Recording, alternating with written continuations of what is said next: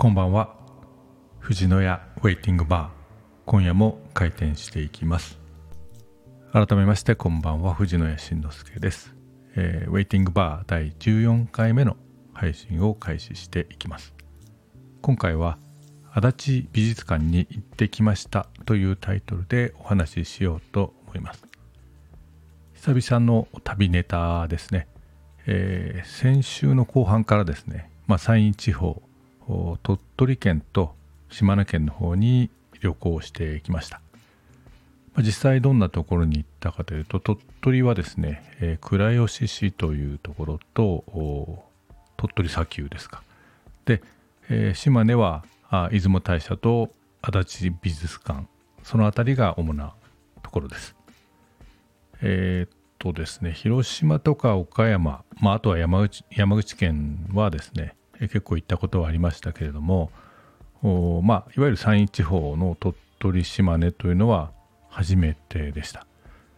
で、えー、その中で特に印象に残ったのがこの足立美術館というところでしたので、えー、足立美術館についてちょっとお話ししてみようかなと思います。足立美術館はですね、えー、島根県安来市にある美術館です。ご存知の方も多いとは思いますが、えー、世界が認めた日本一の庭園ということで、まあ、大変お庭が美しい、まあ、美術館として、えー、有名なところです。アメリカのですね、日本庭園の専門誌、まあ、こういうのがあるんですね。日本庭園の専門誌 The Journal of Japanese Garden という専門誌で、にせんさんねんからずっと連続して日本一の庭園というふうに選ばれているところです。この足立美術館の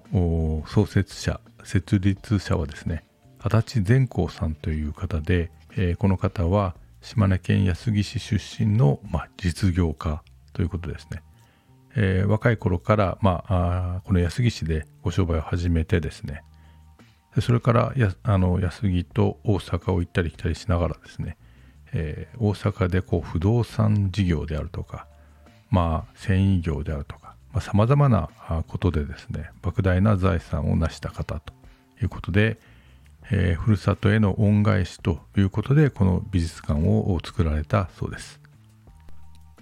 えー、足立善光さんはですね、せんはっぴゃくきゅうじゅうきゅうねんにお生まれになって、せんきゅうひゃくきゅうじゅうねんにもうお亡くなりになられている方です。だからきゅうじゅっさい以上、きゅうじゅういっさいぐらいまで生きられた方なんですね。えー、またこの方はですね、えー、横山大観の収集家としても大変有名で、えー、この足立美術館はですね、横山大観の作品がたくさん展示されています。まあ、その他にも河合玉堂であったり、えー、伊藤親水であったりですね、多くの日本画のですね、大家のものが収集され展示されていました。また別館のような形でですね、えー、魯山人館と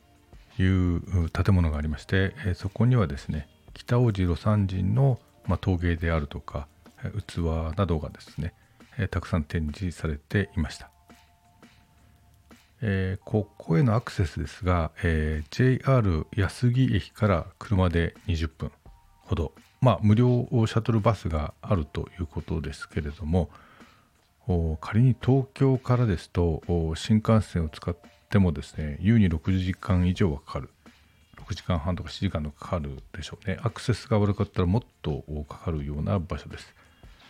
まあ、率直に言って周りにはですね、何もないというか、田んぼと畑みたいなところに突然この美術館が現れます。まあ、そのようなところにですね、年間さんじゅうごまんにんぐらいの方が国内外から訪れる、海外からもたくさんの方が訪れるというところです。えー、訪れた時もですね、あの海外の方も結構何割かいらっしゃいましたので、まあ、大変有名なんだなというふうには思いました。まあでもですね、その必ずしもアクセスが良くないというこういう場所に、えー、多くの方がいらっしゃるというのは、まあ、その理由は分かりました。その枯山水の庭園であるとか、他にもいろいろと趣向を凝らした庭園がありまして、まあ、これらの庭園がこう四季折々にですね違った風景を繰り広げるんだろうなというふうに思いましたね。もしその島根県とか近県に住んでいたとすればですね、まあ、年間パスポートを買って、まあ、何度も行くというところになるんだろうなと思います。まあそういった場所でした、えー、そんなところでした。皆さんも機会がありましたらぜひ行かれてみるといいかなと思います。もちろんそのこの時期の山陰地方ですから、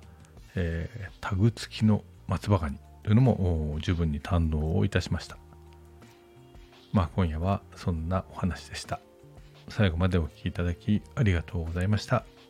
それではおやすみなさい。